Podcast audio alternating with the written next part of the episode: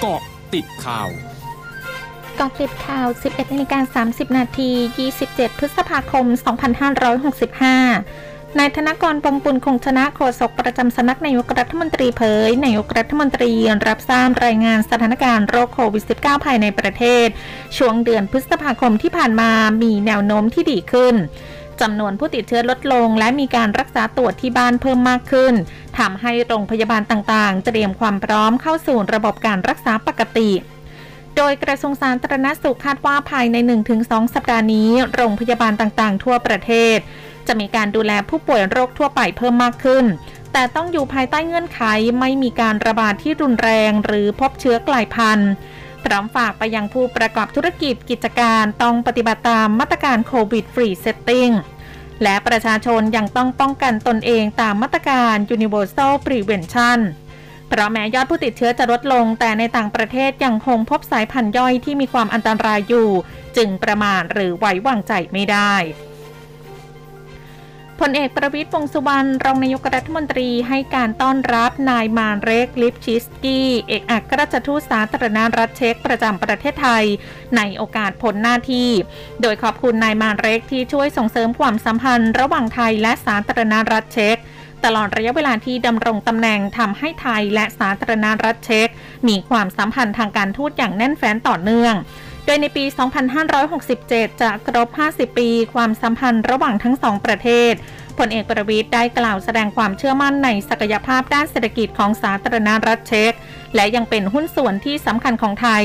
พร้อมเชิญชวนนักลงทุนของสาธารณรัฐเช็กให้เข้าร่วมการลงทุนในเขตพื้นที่ EEC ในอุตสาหกรรมที่มีศักยภาพสูง โดยเฉพาะด้านการป้องกันประเทศและอุปกรณ์ทางการแพทย์ นายพรศักดิ์วิพาทอาพานนท์ทนายความของแซนวิสาพัฒน์เดินทางมาถึงที่สำนักงานอายการจังหวัดนนทบุรีพร้อมเผยวันนี้คาดว่าพนักงานอายการจะมีความเห็นสั่งฟ้อง โดยนัดผู้ต้องหามาฟังคำสั่งในเวลา 13 นาฬิกา หากอายการมีความเห็นสั่งฟ้อง ผู้ต้องหาต้องถูกส่งตัวไปที่ศาลและต้องยื่นคำร้องขอปล่อยตัวชั่วคราว ซึ่งในส่วนของแซนวิสาพัฒมีหนึ่งข้อหา คือกระทำการโดยประมาทเป็นเหตุให้ผู้อื่นถึงแก่ความตายโดยวันนี้ตนเองได้เตรียมเงินสด 120,000 บาทมาเป็นหลักประกัน ทั้งนี้นายพรศักดิ์ระบุว่าวันนี้ภายหลังรับฟังคำสั่งของพนักงานอายการ แสนวิสาพัฒจะให้สัมภาษณ์เปิดใจกับสื่อมวลชนด้วยสำนักสำรวจธรณีวิทยาศาสตร์ร้านรายงานการเกิดแผ่นดินไหวขนาด 6.1 ที่นอกชายฝั่งติมอร์เลสเตวันนี้ โดยศูนย์กลางของแผ่นดินไหวอยู่ทางตะวันออกสุดของเกาะติมอร์และมีความลึก 51.4 กิโลเมตร ขณะที่ระบบเตือนภัยสึนามิในมหาสมุทรอินเดียออกคำเตือนสึนามิในมหาสมุทรอินเดีย ช่วงนาคืบหน้าข่าวอาเซียนค่ะร้อยจุดห้าคืบหน้าอาเซียน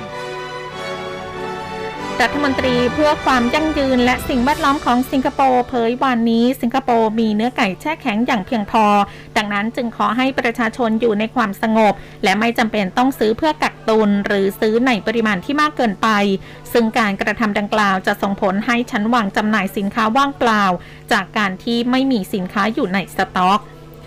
รัฐมนตรีกระทรวงสาธารณสุขเวียดนาม ส่งหนังสือถึงคณะกรรมการประชาชนในระดับท้องถิ่นทั่วประเทศ ให้เสริมสร้างความเข้มแข็งในการตรวจตรา และป้องกันการระบาดของโรคฝีดาดลิง ทั้งตามจุดผ่านแดน และสถาบันการแพทย์ต่างๆ ขณะเดียวกันสั่งการให้ควบคุมและป้องกันไข้ทรพิษด้วยสื่อมาเลเซียรายงานการเปิดเผยจากเจ้าของสวนทุเรียนแห่งหนึ่งในรัฐปีนังของมาเลเซียวันนี้ระบุว่า คนรักทุเรียนจะได้ซื้อทุเรียนในรัฐปีนังในราคาที่ย่อมเยาลงในเดือนมิถุนายนนี้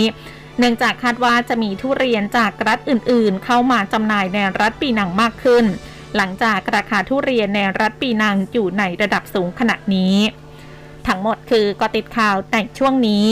สุพิชยาถาพันรายงานค่ะ